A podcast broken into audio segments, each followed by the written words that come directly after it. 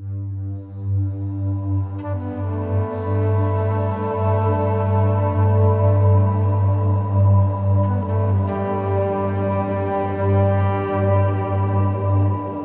بكم في حلقة جديدة من بودكاست عين العقل. معي أنا ميساء العمودي. ضيف اليوم هو دكتور أنس كنو طبيب نفسي وهو صاحب محتوى دكتور هيرو الهادف على اليوتيوب. واللي راح يساعدني في فهم أسباب جذبنا للعلاقات السامة أو غير الصحية في الحياة وما يعرف بإدمان الأشخاص واضطراب التعلق. فأهلا بكم. أهلا بيك دكتور أنس. مساء الخير ميساء. أول شيء أشكرك أنك موجود معنا أنا معجب جدا بالمحتوى الموجود في قناتك وسعيدة أنه اليوم معايا طبيب نفسي لأنه دائما كنت بروح مع معالجين وكنت بدأت مع الهيبنوسيس والتنويم المغناطيسي بس الآن سعيدة أنه بدأت أدخل أكثر على الطب النفسي لأنه الناس عندها لسه اعتقاد إنه الطب النفسي أهم من المعالجين وإلى آخره. وهذا راح أسألك حتى عنه خلال اللقاء. ولكن في البداية أبغى إذا ممكن تعرف المستمعين على حضرتك مين هو دكتور أنس مقدم محتوى قناة دكتور هيرو؟ شكرا لك ميساء على الفرصة الرائعة بان أنا أبقى معاك النهارده. في في حلقة من حلقات البودكاست. عين العقل ما شاء الله محتوى هادف جدا وجميل. وشكرا على الإطراء الجميل اللي قلتيه في البداية عني. أنا انس كنو طبيب نفسي في الزمالة المصرية للطب النفسي. بقدم محتوى على اليوتيوب في قناة دكتور هيرو. ممكن يبقى محتوى القناة مش متخصص قوي في المجال النفسي بس بنتطرق لمواضيع مختلفة ولكن أنا التخصص بتاعي ومجالي هو الطب النفسي وهنتكلم قدام في الحلقة إن شاء الله عن الفرق ما بين الطبيب النفسي وما بين المعالج النفسي وما بين مدرب الحياة ومدرب صحيح. النفسي وهكذا. مواضيع مختلفة إن شاء الله النهارده وإن شاء الله تبقى حلقة لطيفة والجمهور بتاعك الحلقة هتعجبه إن شاء الله يعني.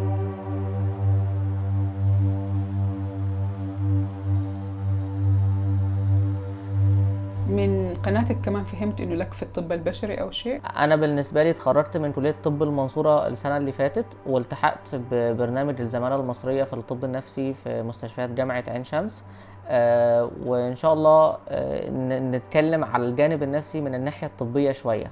خلينا أجل نبدأ من هذه النقطة. يعني لو حبينا نعمل مقارنة سريعة وخفيفة بين الطب البشري والعضوي والطب النفسي الطب الخارجي اللي إحنا متعودين عليه من وإحنا أطفال نهتم بصحتنا بجسدنا والطب النفسي هل الاثنين في رأيك ومن خلال تجربتك ومعرفتك هل الاثنين بنفس الأهمية؟ هل المفترض نهتم بالصحة النفسية بقدر ما بنهتم بالصحة الجسدية؟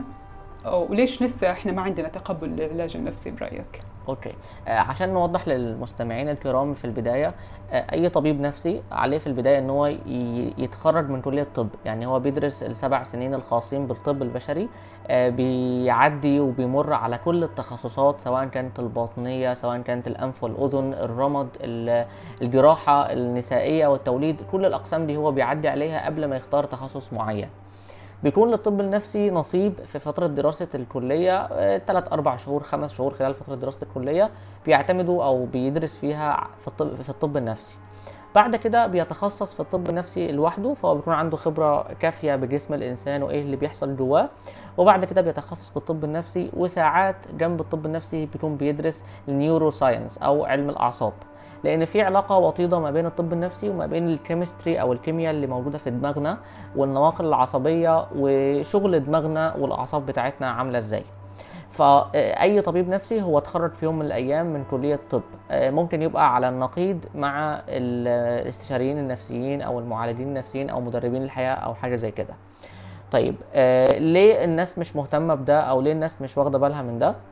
حتى أنا من الحاجات الطريفة المضحكة اللي بسمعها لما بقول لحد إن تخصصي هو طب النفسي فيقول لي بعد كل الرحلة دي رحت للطب النفسي بس طب ما كنت تدخلها من من قسم أدبي مثلا أو كنت ده في اختلاف تماما. هنا لازم نوضح الاختلاف الجوهري ما بين إن ليه حد ممكن ياخد الطريق الطويل ده في الطب البشري عشان بعد كده يتخصص طب نفسي. الطبيب النفسي دوره الأهم والأولى وأول اختيار قدامه لما بيعالج المريض هو أو أول واجب عليه هو الجانب الدوائي. بأن هو يعالج المريض أو يرجع الكيمياء بتاعة المريض اللي موجودة جواه اللي حصل فيها لخبطة للوضع الطبيعي. فالطبيب النفسي بنلجأ له لما يكون في عندنا مشاكل نفسية محتاجة إنها آه، يبقى في جانب دوائي فيها. مش دايما بنحتاج الجانب الدوائي بس ده دور الطبيب. طيب إحنا نقدر نوجه الناس إزاي؟ في آه، مريض أو شخص حس بإن في عنده خلل معين وهنا خلينا نجاوب على سؤال إمتى المريض المفروض يروح للاستشارة النفسية أو إمتى المفروض يدور على استشارة نفسية وإمتى لأ؟ هنا بنقول في حالتين إما إن المريض بدأ يحس إن هو مش بيعمل الوظائف الأساسية المطلوبة منه مش بيأدي شغله بطريقة كويسة مثلا لو عنده مذاكرة فهو مش بيعمل المذاكرة دي كويس أو مش بيدرس كويس آه، الأكل بتاعه مضطرب النوم بتاعه مضطرب. ده في الحالة الأولى. الحالة الثانية لو كل دول هو ما عندهوش مشاكل معاها ولكن هو اللي حواليه بدأوا يشتكوا منه. أهله شايفينه بقى معاهم عنيف أو عصبي آه، زوجته مثلا آه، لاحظت عليه إن هو مثلا بدأ بيضرب بدأ صوته بيعلى بدأ بينام وقت طويل ما عادش بياكل أو بدأ آه، ياكل بكميات كبيرة غير المعتاد. فهنا الحالة الثانية يبقى يا هو اللي هيشتكي يا أما اللي حواليه هم اللي هيشتكوا.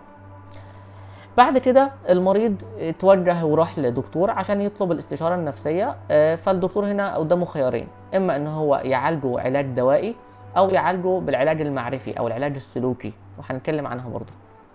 العلاج الدوائي الدكتور بيحدده لما بيشوف إن ده يعني محتاج علاج دوائي لما بيشوف إن إن ده فعلا مكان العلاج الدوائي. على حسب الأعراض اللي قدامه على حسب الشخص عامل إزاي حياته عاملة إزاي نومه عامل إزاي أكله عامل إزاي ممكن يحتاج دواء وممكن لأ. لو كان محتاج دواء فالمريض ده هو مريض خاص بالطبيب النفسي ومفيش شخص تاني يقدر يعالجه غير الطبيب النفسي لو كان في جانب دوائي في الموضوع. لو الطبيب شاف بأن المريض ده مش محتاج الجانب الدوائي ده وممكن يمشي معاه بالعلاج المعرفي السلوكي أو بالعلاج اللي بنقول عليه كده للتبسيط الكلام. إن هو يكلم المريض يرتب له أفكاره يعيد معاه تخطيط ال- ال- ال- الخطوط العريضة في حياته. يوريه يعني زي ما بيقولوا كده ال- الصح والغلط من الناحية العلمية. آه، العلم بيقول إيه؟ هنا ممكن الطبيب هو اللي يعمل ده لو هو مثلا حاصل على دبلومات في ال في ال CBT وال DBT والحاجات اللي ليها علاقة بالعلاج السلوكي آه، أو لو الدكتور هنا ما عندوش معرفة بالحتة دي لأن الحتة دي مش بنتعلمها في المستشفيات. ال- المكان ده اللي هو العلاج السلوكي والعلاج المعرفي ده إحنا بن بنتعلمه على حسابنا الشخصي. بناخد كورسات ودورات من أماكن كويسة. ففي الحتة دي إما الطبيب عنده معرفة فيقول آه أنا عندي معرفة وأنا اللي هعالجك العلاج ال- السلوكي ده أو إن هو ما يبقاش عنده معرفة فيقول له أنا هوجهك أو هبعتك آه، لمعالج نفسي اللي هو ال psychologist ال- الاستشاري النفسي أو المعالج النفسي. المعالج النفسي بيكون آه، شخص اتخرج من كليات ليها علاقة بعلم النفس زي آداب أو زي الكليات اللي بتهتم بالسايكولوجي المعالج النفسي ما بيبقاش له أي تصريح إن هو يدي دواء. فلو جاله مريض محتاج أدوية ما بيقدرش هو يعمل ده. المعالج النفسي دوره أكتر في إن هو يتكلم مع المريض سواء كان ال- ال- الجلسات ما بين الطبيب والمريض هي شخص لشخص أو كانت مجموعة. في ال group therapy إنها تبقى مجموعة مع بعض بي بيتكلم معاهم. فده دور الطبيب النفسي وده دور المعالج النفسي. الاثنين بيكونوا مع بعض يد بيد وساعات بيبقوا الاثنين في نفس العيادة وساعات بيبقوا الاثنين في نفس المستشفى وساعات بيبقى بينهم تواصل بالتليفون بس المهم إن هم يكملوا بعض. ما فيش حد. بي بي بي بيستغني عن التاني يعني. ولكن أنا هذه يعني النقطة بالنسبة لي الإيجابية عند المعالج أكثر من الطبيب النفسي إنه ما بيعطيني أدوية. أنا من الناس اللي ما أحب أخذ أدوية كثير جميل. إيش رأيك في هذه النقطة؟ جميل. آه آه خلينا ابقى صريح معاكي. أنا من أربع خمس سنين قبل ما أتعمق في الطب النفسي كنت مع رأيك برضو آه بأن أنا شايف بأن ما بحبش ألعب في ال- في الكيمياء بتاعه الدماغ. آه فلعند ما وصلت لشوية اللي بدأت يعني أتعرف على الموضوع أكتر بدأت أدرس الموضوع ده قبل ما حتى أخده كنوع من التخصص يعني قبل ما أبقى أنا متخصص فيه قبل وأنا زي زي الناس بفكر بيه بنظرة حد بره المجال فكانت نظرتي كده. لما دخلت في المجال اكتشفت ان مش كل الحالات ينفع معاها ما يبقاش في دواء. آه، هنتكلم قدام إن شاء الله في حلقات قادمة عن ال panic attacks أو نوبات الهلع. هنتكلم عن الأعراض اللي ليها علاقة بالسكيزوفرينيا أو بالسايكوزس دي حاجات مش هينفع أسيطر على المريض أو مش هينفع إن أنا أرجع المريض لوضعه الطبيعي من غير أدوية. أو مثلا عنده اضطراب في الأكل عنده اضطراب في النوم مش هقدر أخلي المريض أو مش هقدر أخلي المريض يقدر يرجع لحياته الطبيعية من غير دواء لعند ما.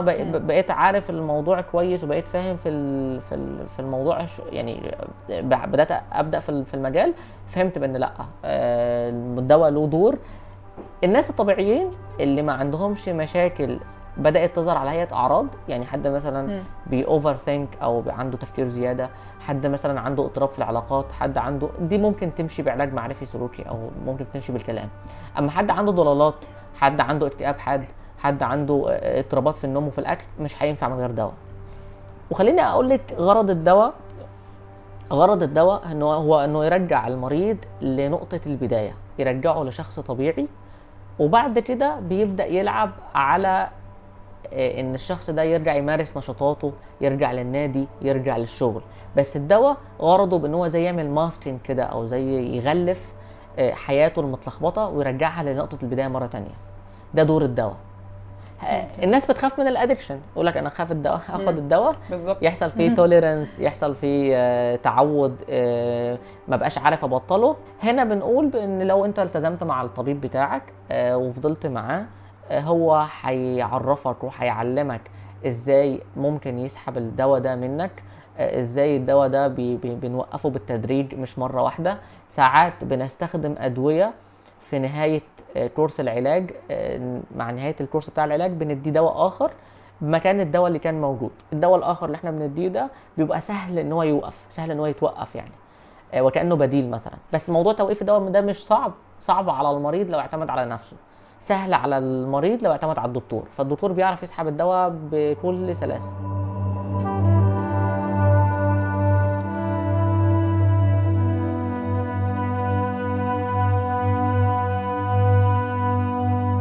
طيب أنا ما أبغى أطول كثير في الموضوع بس لسه عندي كمان كم سؤال لازم أسألهم.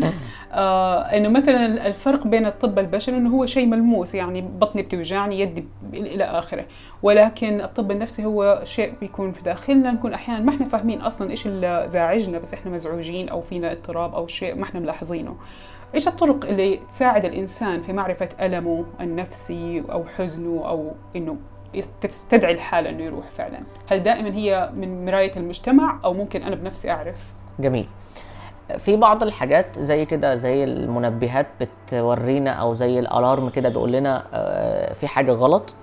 هو بإن الشخص بيبدأ يلاحظ حاجات ما كانتش موجودة قبل كده. زي مثلا آه، إن أنا شخص كنت بنام نوم 8 ساعات في ميعاد معين وبصحى في ميعاد معين. بدأت في الثمان ساعات دول أصحى بالأربع خمس مرات. دي حاجة غلط. آه، لما يعدي عليا فترة آه، أكتر من 10 أيام مثلا آه، وأنا بقول أرقام كأمثلة مش أكتر يعني مش مش حاجة للتشخيص. أكتر من 10 أيام وأنا ما عنديش هدف في الحياة ما عنديش أمل في حاجة فاقد الأمل في كل حاجة وحاسس بإن الدنيا اتقفلت. وده ما كانش طبيعي قبل كده ما كنتش متعود على ده.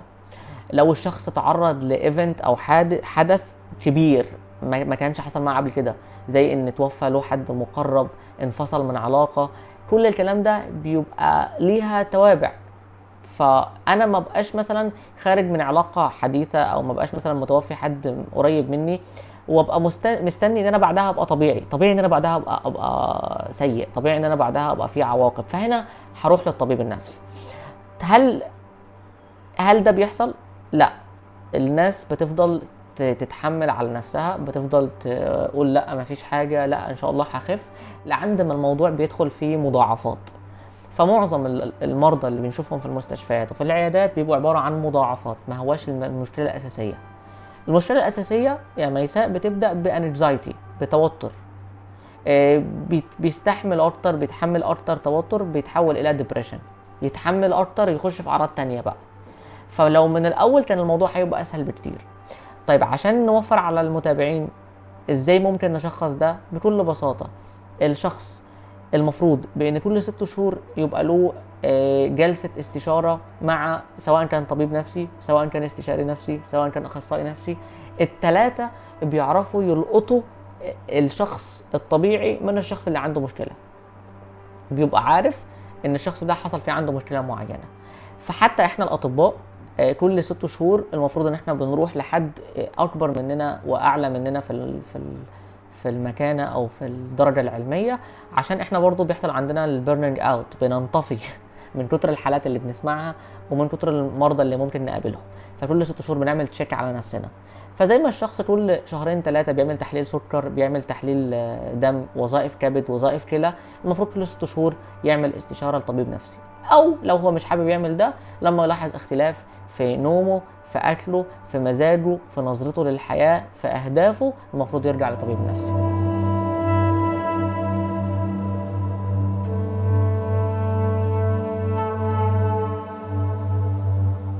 بعد الحلقة الماضية اللي أخذ في الشهر الماضي اللي أخذت فيها اضطرابات معينة أه تواصلوا معي أو جاتني بعض التعليقات إنه شافوا شخصياتهم تشبه الاضطرابات المذكورة في الحلقة. م. هل فعلا ممكن نشخص نفسنا قبل زيارة الطبيب؟ حلو. آه، في هنا في مشكلة بنقابلها حتى إحنا كأطباء والمرضى برضو نفس الوضع المرضى المثقفين شوية اللي بيقروا عن أمراضهم. حتى إحنا الأطباء وإحنا بندرس وبنذاكر وبنشوف المرضى قد- قدامنا بنبدأ نعمل إسقاط بالح- اللي بيتقال على نفسنا. وده مش صحيح. لأن بكل بساطة في عندنا اضطرابات شخصية أو أو أو اضطراب الشخصيات اللي هو ال personality disorders وفي عندنا ال type of personality يعني في عندنا نوع الشخصية واضطراب الشخصية دي. فما ينفعش أحط ده على ده. يعني مثلا آه، في معانا مثلا ضيف بيتكلم عن آه، اضطرابات الشخصية الشخصية الحدية مثلا. أنا نوع شخصيتي هو نوع الشخصية اللي ممكن لو في يوم من الأيام حصل فيها اضطراب تبقى شخصية حدية. لو حصل اضطراب فأنا أبدأ آخد شوية أعراض من اللي اتقالت على شوية حاجات من اللي عندي وأعمل لهم مع بعض كده في الخلاط اعملهم ميكس فأقول آه ده أنا عندي مشكلة نفسية و... وعندي آه، اضطراب شخصية حدية. ده مش مش صح. طيب إيه الأفضل؟ الأفضل إن أنا أبقى باصص لشخصيتي على إنها شخصية وليس اضطراب. في شخصية آه، عصبية في شخصية هادية في شخصية آه، بتحب الشغل في شخصية لأ بتحب الريلاكسنج أكتر. فدي شخصية. الاضطرابات دي بنروح لها لما الشخصية نفسها يبدأ يحصل عندها أعراض نفسية. حد بدأ يبقى غيور بدرجة مرضية بدرجة متعبة للي حواليه. حد بقى عنيف لدرجة مؤذية لأطفاله. هنا ما عادتش type of personality ما عادتش نوع شخصية بقت اضطراب وهنا بتحتاج للعلاج. فلما أنا أقرأ حاجة لو أنا بقرأ الحاجة دي من باب الاطلاع فما ينفعش أقول آه ده أنا كده شخصت نفسي إن أنا عندي مرض. ما ينفعش. أما أنا لو بقرأ عشان أنا عارف إن أنا عندي مشكلة وعندي أعراض ظاهره فبدور لها على حل ساعتها آه أنت لقيت الحل. يعني مثلا حد آه، لقى بإن آه، عنده مشكلة وعنده أعراض نفسية. دخل حط الأعراض دي على جوجل مثلا فجوجل اداله إن أنت ممكن تبقى كذا. ده شخص بيدور على التشخيص اللي عنده فلقى حاجة قريبة منه فتأكد أكتر فهيروح للطبيب النفسي. أما واحد كان فاتح الموقع بالصدفة فتح قناتي بالصدفة فتح فيديو بيتكلم مثلا عن ال bipolar disorder فلقى فيه عرض أو عرضين من اللي أنا قلتهم عنده. فقال لك آه بس ده أنا ساعات بروح السوق بتسوق كتير ساعات أنا بروح آه، ببقى متعصب مثلا فيبقى أنا عندي bipolar لا ده ده, ده مش مش مش منطقي. لأن في لما بيجي مريض العيادة بيبقى في criteria أو في مواصفات كده بنبقى قدامنا بالورقة والقلم بنعلم جنبهم. في حاجات لو موجودة عند المريض يبقى ده وش كده من غير ما أفكر ده مريض بالمرض المعين. وفي حاجات لازم تتجمع أربعة خمسة مع بعض أربعة خمسة items كده مع بعض عشان أقول آه ده مريض كذا أو مريض أو مش مريض. مش عرض واحد أو عرضين من أعراض مرض يخلي الشخص يشخص نفسه ويقول آه ده أنا عندي المرض المعين ولازم أروح آه، آه، آخد دواء ولا أعمل. لا أنت حسيت أو شكيت يفضل إنك تتوجه للطبيب. ممكن تلاحظ أعراض آه موجودة عندك وقريت عنها بس ما تتأكدش بقى وتخش في اكتئاب عشان حد كتب كلمتين موافقين للي عندك يعني.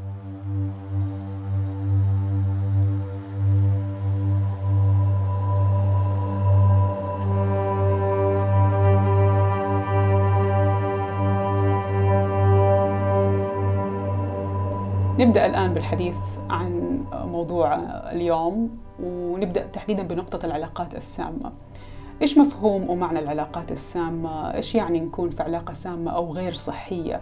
وهل لازم تكون هذه العلاقة عاطفية تحديدا أو ممكن نسميها سامة حتى لو كانت علاقة في العمل مع العيلة إلى آخره؟ جميل في آخر كام سنة انتشر مصطلح العلاقات السامة أو ال toxic relationships وخاصة على تويتر وال social media لدرجة إن الشخص لو بقى بيقابل حد في الشارع وقال له سلام عليكم ما ردش عليه بيقول بس ده علاقة سامة. فالمصطلح انتشر بطريقة مش صحيحة مش ده التوجه الصحيح اللي فيه ومش ده المقصود منه من البداية. العلاقة السامة مش شرط تكون علاقة عاطفية. ممكن يبقى أب علاقته سامة بأبنائه. ممكن أم علاقتها سامة ببناتها أو بأبنائها. ممكن مدير في الشغل. ممكن موظف. ممكن آه، علاقة عاطفية. ممكن من أي نوع تبقى علاقة سامة. العلاقة السامة عشان تبقى بكل بساطة هي علاقة ممكن ما تبقاش مريحة للطرفين. يعني في طرف واحد أو الطرفين متأذيين منها. الاتنين مش مرتاحين. ولكن دي ما بتبقاش مشكلة لما الاتنين بيبقوا منتبهين وواعيين إن العلاقة دي مش مريحة. يعني واحد ومراته مثلا الاتنين علاقتهم مع بعض مش مريحة والاتنين متضايقين من بعض وفي مشاكل. دي ما فيهاش مشكلة هما الاتنين شايفين ده والموضوع ده واضح وهما الاتنين لو سألناهم هيبقوا متفقين إن العلاقة دي مش مريحة. ولكن للأسف العلاقة ال toxic لما بنقولها بنبقى قاصدين بإن العلاقة باينة لكل الناس إنها toxic إلا الناس اللي فيها. يعني واحد وواحدة بيحبوا بعض. والعلاقة باينة إنها toxic علاقة إما مثلا الشخص الراجل بيستغلها أو البنت بتستغله العلاقة ما هياش مريحة للطرفين بس هم مش حاسين بده. هم بيتعاملوا على إنها علاقة كويسة بس اللي حواليهم كلهم ملاحظين إنها مش كويسة. وحتى من الصعب جدا إنك تقنعي اتنين في علاقة سامة إنها سامة. لعند ما يوصلوا لنقطة والاتنين كده بيقولوا بيوقفوا كده مع بعض كده مرة واحدة وإيه ده؟ إحنا إيه العلاقة اللي إحنا فيها دي؟ فالعلاقة السامة اللي خلاها سامة أسباب كتير. منها زي ما إحنا قلنا الاستغلالية. إن يبقى في حد آه، بيستغل التاني أو الاتنين مش بي مش- بيبذلوا مجهود في العلاقة قد بعض. واحد بي بي بي بيعطي كتير وواحد بياخد كتير بس ما بيعطيش. فالشخص ده يحس دايما إن هو بي- بيتعامل عليه abusing الشخص ده دايما بي بي بي- بيعطي كل حاجة عنده والتاني بياخد بس. في علاقات اللي بيبقى العلاقات ال- اللي بتوصل لسامة هي العلاقات التعلقية. شخص متعلق بالتاني لدرجة إن هو ما يقدرش يقفل تليفونه لمدة ساعة أو ياخد break مع نفسه لمدة ساعة. التاني بيبدأ يقلق بيبدأ يفترض بإن هو خلاص العلاقة دي بتنتهي آه، بيبدأ يفترض بإن في خيانة بتحصل آه، فده طبعا مش مريح للشخص اللي عايز ياخد break ساعة. ده ده حاجة موترة جدا وحاجة آه، هتخليه عايش في stress طول الوقت. أو علاقة أب بأبنائه بان الأب ما بيديش لأبنائه الحاجة اللي هم عايزينها آه، إلا بمقابل أنت هتذاكر هجيب لك. أنت هتعمل هسوي لك. مش مش مش من نوع مش من نوع الجائزة والعقاب لأ. بأن يبقى الأب بي abuse العيال بأن هو شايف إن هم هو المسؤول عن الحاجة دي فهو بيديهم بيديها لهم بتصرفه هو. فدي علاقة من العلاقات ال abusive من العلاقات ال toxic علاقة مدير بم- بموظفين.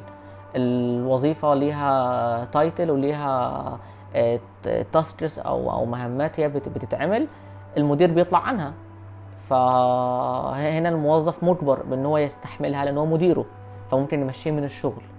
فهنا ندخل في في في zone العلاقات ال- المؤذية والعلاقات السامة والعلاقات ال toxic فعشان ما نكبرش الموضوع على المتابعين بكل بساطة علاقة أنت مش مستريح فيها وغالبا أنت مش عارف ليه مش مستريح. انت حاسس بعدم الراحة ولكن ما فيش سبب واضح وصريح يقول لك ليه انت مش مرتاح.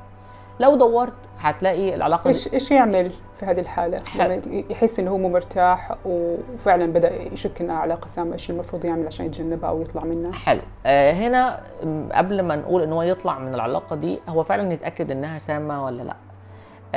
لو هو شخص آه، طبعا إحنا بنقسم الناس إلى النوع اللي بيبقى ال abuse taker وال abuse giver اللي بيدي آه، اللي بيدي طول الوقت أو اللي بياخد طول الوقت سواء كان مشاعر أو أو هدايا أو وقت أو ايا كان. هنا عشان هو يتأكد إن هو في علاقة سامة المفروض إن هو يراقب العلاقة يعني يعمل zoom out كده يطلع براها ويفكر.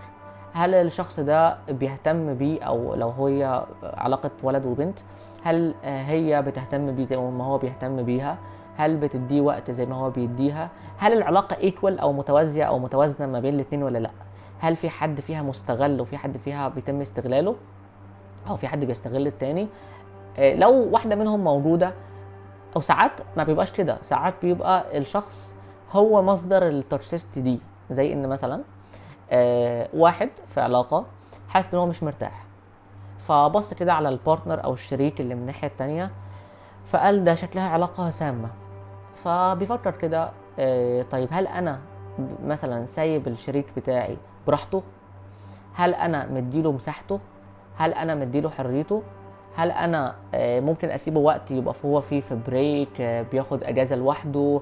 هل هو ولا أنا طول الوقت عامل له stress في الحالة دي الشخص اللي بيفكر هو ده مصدر toxicity هو ده مصدر الس- السمية في العلاقة لأن هو اللي زي ما بيقولوا كده بالمصطلح العامي كابس على نفس شريك حياته.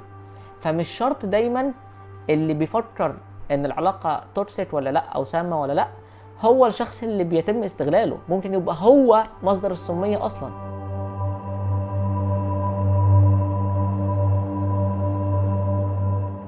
ولكن ما يسع عشان نقدر نسهل الموضوع على المتابعين في إن أنا أعرف علاقة toxic ولا لأ فهنقول بكل بساطة بأن العلاقة مش مريحة للطرف اللي بيفكر التفكير ده. يعني أنا دلوقتي شاكك في إن أنا في علاقة toxic فأول حاجة أنا مش مرتاح فيها.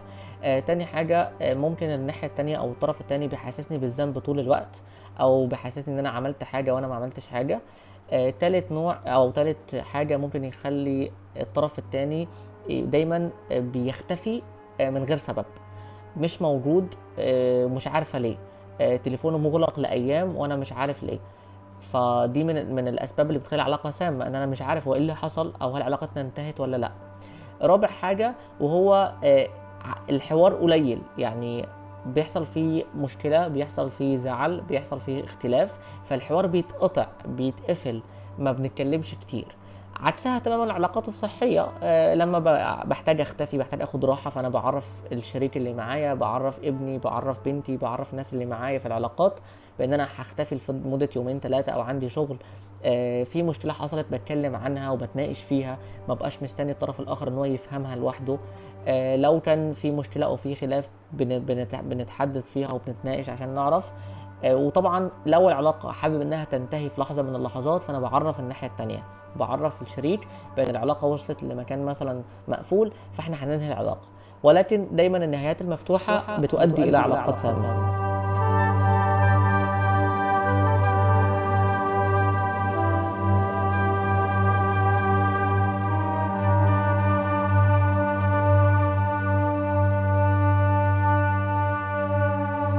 الناس داخل العلاقات أو الصداقات أو غيرها ما يقدروا يشوفوا الغلط في هذه العلاقات. لما يطلعوا من برا أحيانا يشوفوا الصورة كاملة. بعد ما يطلعوا يتفاجئوا أحيانا حتى يسألوا اللي حولهم. أنت قلت إنه العلاقات السامة تبين في للآخرين أحيانا أكثر. من تبين. يا. فكيف أساسا يقدروا يطلعوا من هذه العلاقة وهم حبيسين في داخلها لما تكون أنت عايش مع إنسان مضطرب آه، بيعرضك لمواقف بي بي بتكون ضحية في الآخر للأذى. كيف بتقدر تطلع وتنتبه لهذا الشيء؟ إيش دائما أو الطرق الأسهل لمعرفة آه، أو أو الخروج من هذه العلاقة؟ لما يكون انسان already ضحية جوتها. أنا دايما يعني كان لما لما جينا نتعلم الكلام ده وكنا بن- بندرسه في البداية قبل ما يتطبق أو قبل ما اطبقه أنا على حياة الناس اللي بتطلب مني الاستشارات آه، بأن أنا لما كنت بقرأ بأن العلاقة ال- السامة آه، ملهاش حل غير إنها تنتهي آه، ملهاش حل بإنها تتصلح ملهاش حل بإنها تغير الشخص الشريك كنت بستغرب. ولكن بعد كده شفت بإن التجارب العملية فعلا بتؤيد الكلام ده بإن العلاقات السامة المفروض إنها تنتهي. طب تنتهي إزاي؟ عشان برضو ما نبقاش إحنا بنطلع من علاقة سامة فبنسبب ضرر للطرف الآخر وإحنا خارجين من العلاقة دي. إحنا بكل بساطة بنعرف الشخص الآخر بإن العلاقة دي مش مريحة بالنسبة لنا لسبب أو لآخر فهي مش مريحة وأنا عايز أنهي العلاقة دي. هنا بيبقى بندخل في موضوع التعلق. بأن الشخص غالبا آه، قضى وقت كبير آه، في العلاقة دي. آه، زي ما بنقول است- استثمر في العلاقة دي من وقت ومن مجهود ومن عواطف ومن فلوس ومن مشاعر ومن كل حاجة. فبيبقى مستخسر إن هو يطلع من العلاقة دي أو شايف إن هو هيبقى خسران. أو بيبقى شايف بإن هو مع الشخص ده أو مع الصديق ده سعيد جدا أو ما يعرفش يعيش من غيره. يعني أو حتى لو هو مش شايف إن هو سعيد لأ بس هو شايف إن هو اتعود عليه أو هو موجود في حياته فما يعرفش يخرج من منها من العلاقة دي. هنا بنبدأ نقلل الأماكن اللي بيتعرضوا فيها لبعض. يعني طبعا بنستبعد من هنا موضوع الأهل لأن موضوع الأهل ده موضوع تاني تماما يعني. بس صديق أو شريك حياة واتفقنا إن إحنا اتنين إن خلاص علاقتنا مش مريحة لبعض وهننهي العلاقة دي. هنا كل ما كان لسه في روابط بتربطني بالشخص ده كل ما كان أصعب بكتير إن أنا أتجاوز العلاقة دي. حتى لدرجة أصدقاء الأصدقاء. يعني لو أنا عارف الش- الشريك ده أو الشريكة دي ليها أصدقاء معايا في نفس الدايرة يفضل إن أنا أبعد عنهم كمان. لأن كل لأن إحنا هنا بنتكلم على حاجة نفسية حاجة جوانا مش حاجة متشافة. فأنا لما بشوف صديق لها أو صديق لصديقي مثلا وبيكلمني عنه أو بيقول لي أنت فين مش ظاهر أو فين مش بنشوفكم مع بعض أو الكلام ده كله فده بيخليني من جوه نفسيا تاني برجع لنقطة الصفر مرة تانية. وبكل صحيح حتى يقولوا حتى في السوشيال ميديا نشيل الحسابات والكلام ده. كله نقطع تماما التواصل. ولكن هذا بينطبق على كل الشركاء اللي عندهم اضطرابات أو أو حتى لو ما كانت اضطرابات كانت مجرد علاقات سامة بينطبق عليها هذا الكلام. الكلام ده حتى يعني أجدادنا من زمان من قبل ما يبقوا مؤمنين بالطب النفسي سواء كان في الجانب العربي أو في الجانب ال- الأجنبي كانوا بيقولوا آه، البعيد عن العين بعيد عن القلب وفي الأجانب بيقولوا out of sight out of mind أو out of sight out of heart فده بينطبق على أي علاقة أنا مش مرتاح فيها. مش شرط تبقى العلاقة اللي مش مرتاح فيها دي علاقة سامة ولكن أنا مش مرتاح فيها. مهما كانت درجة القرب منها فهنا بقى ال- ال- الناس على السوشيال ميديا بتطلع بآراء مختلفة وهو بان ان أنا أعمل block لحد فده مش قوة ده ضعف. إن أنا أطلع حد من حياتي آه، ده مش قوة ده ضعف ده أنا المفروض أواجهه وأموت المشاعر اللي جوايا. للأسف الإنسان من الجانب النفسي ما هوش حتة عجينة أقدر أعملها بمزاجي. إحنا بنتأثر غصب عننا. فلو آه، رؤيتك لشخص كنت أنت هو في علاقة وكان مش مريح بالنسبة لك رؤيته ليك أو رؤي أو أنت لما بتشوفه بتتضايق فابعد عن الموقف ده. لو أصدقاء الأصدقاء بيرجعوك لنفس النقطة ابعد عن ده. لو حسابات السوشيال ميديا بترجعك لنقطة الصفر ابعد عن ده. فده حلها. okay. في pattern في العلاقات اللي بالعربي نسميه تكرار نمط شيء يتكرر معانا. هو سبب رئيسي في تكرار تجاربنا. معالجتي مرة قالت لي إنه عادة بيكون بدأ عند النساء بارتباطه بالأب لأنه أول شخص يشوفه تشوف الطفلة. وعند الرجال مرتبط بالأم لأنها أول أنثى تشو يشوفها الطفل. فهذا اللي بيقود الأشخاص لعلاقات ونمط متشابه بسبب التجربة آه، الأولى الأساسية مع الوالدين. علميا أو في الطب النفسي كيف بتنظروا لهذه الأمور؟ ليش بتتكرر معانا الأنماط في علاقاتنا؟ okay. آه، في الطب النفسي دايما الشخص بيألف أو بيحب يدخل في علاقات في في بينهم أشياء مشتركة. حتى لو لاحظنا في العلاقات الزوجية بنلاقي ان الشخص دايما بي بينشد أو بي بي بيتشد لحد بيدرس مثلا في نفس المجال بيشتغل في نفس المكان آه، أو على الأقل بيتفرج على فيلم هو شافه قبل كده أو قرأ كتاب هما الاتنين قروه. فطبيعي حاجة بشرية جدا إن إحنا بنميل للأشخاص اللي شبهنا. وغالبا الشخص ال- يعني ال- الراجل الميل الذكر بيميل إن هو يدخل في علاقة لو مع أنثى شبه أمه لأن هو بيشوفها طول الوقت. فهو آه، ال- الأنثى مختصرة بالنسبة له في في في في- شخص واحد وهو أمه. فإحنا لما بندخل في علاقة سامة علاقة مؤذية علاقة مش كويسة فدي بتبقى علاقة خدت من وقتنا كتير جدا وغالبا بتبقى علاقة آه، قريبة. لأن لو كانت علاقة سطحية ما كناش هنشغل دماغنا بيها أصلا هل هي سامة ولا لأ؟ بس هي علاقة دايما يا إما صديق مقرب جدا أو آه، شريكة حياة أو ايا كان. فإحنا بنتعود على الشخص ده وبنبقى عشنا معاه فترة طويلة. فانطبع جوانا تصرفاته أفعاله طريقة ردود أفعاله وكلام زي كده. لدرجة إن إحنا بعدها ممكن ندخل في علاقة واثنين وثلاثه بنفس الشكل بنفس النوع بنفس التكرار لدرجة إن في أيام في حالات في مع أشخاص لما بيدخلوا في علاقة صحية بيبقوا مستغربين بيبقوا مش مش متعودين. هو أنا لما هو بيزعل بيقول لي إن هو زعلان بكل صراحة. لما هو بي بيبقى مبسوط بيعبر عن مشاعره. لو أنا قلت له معلش أنا مش فاضي مش بيزعل مني. آه، فبيبقوا مستغربين من ده. ف زي ما بيقولوا كده ال- الشخص traumatized أو الشخص اللي دخل في علاقة سامة بيبقى بعدها زي المغناطيس.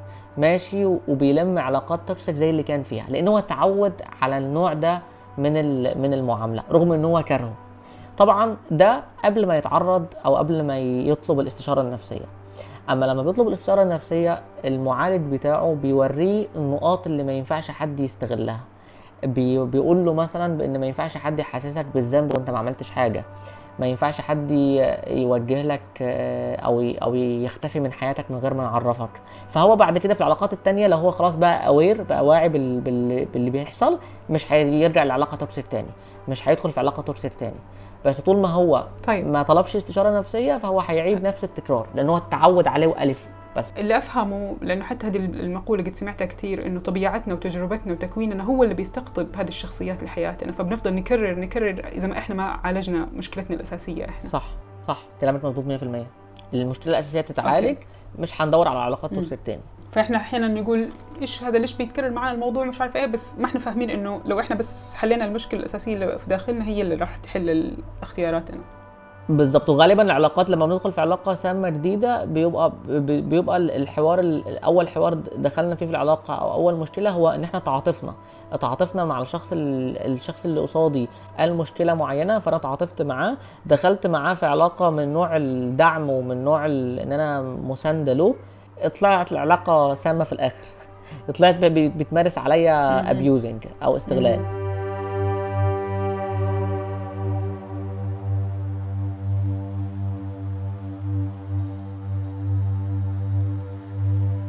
دكتور أنس أشكرك جزيل الشكر لوجودك معايا في بودكاست عن العقل. العفو ميساء شكرا على الفرصة الجميلة معاكي وبكده مستمعينا نكون تعرفنا بتوسع عن العلاقات السامة وتكرار نمط العلاقات في حياتنا. في الحلقة القادمة رح نتعرف على شخصية متعلقة بموضوع حلقة اليوم فضلا عن اضطرابات مهمة وكيف ممكن نخرج منها بأقل ضرر ممكن. شكرا لكم وإلى اللقاء.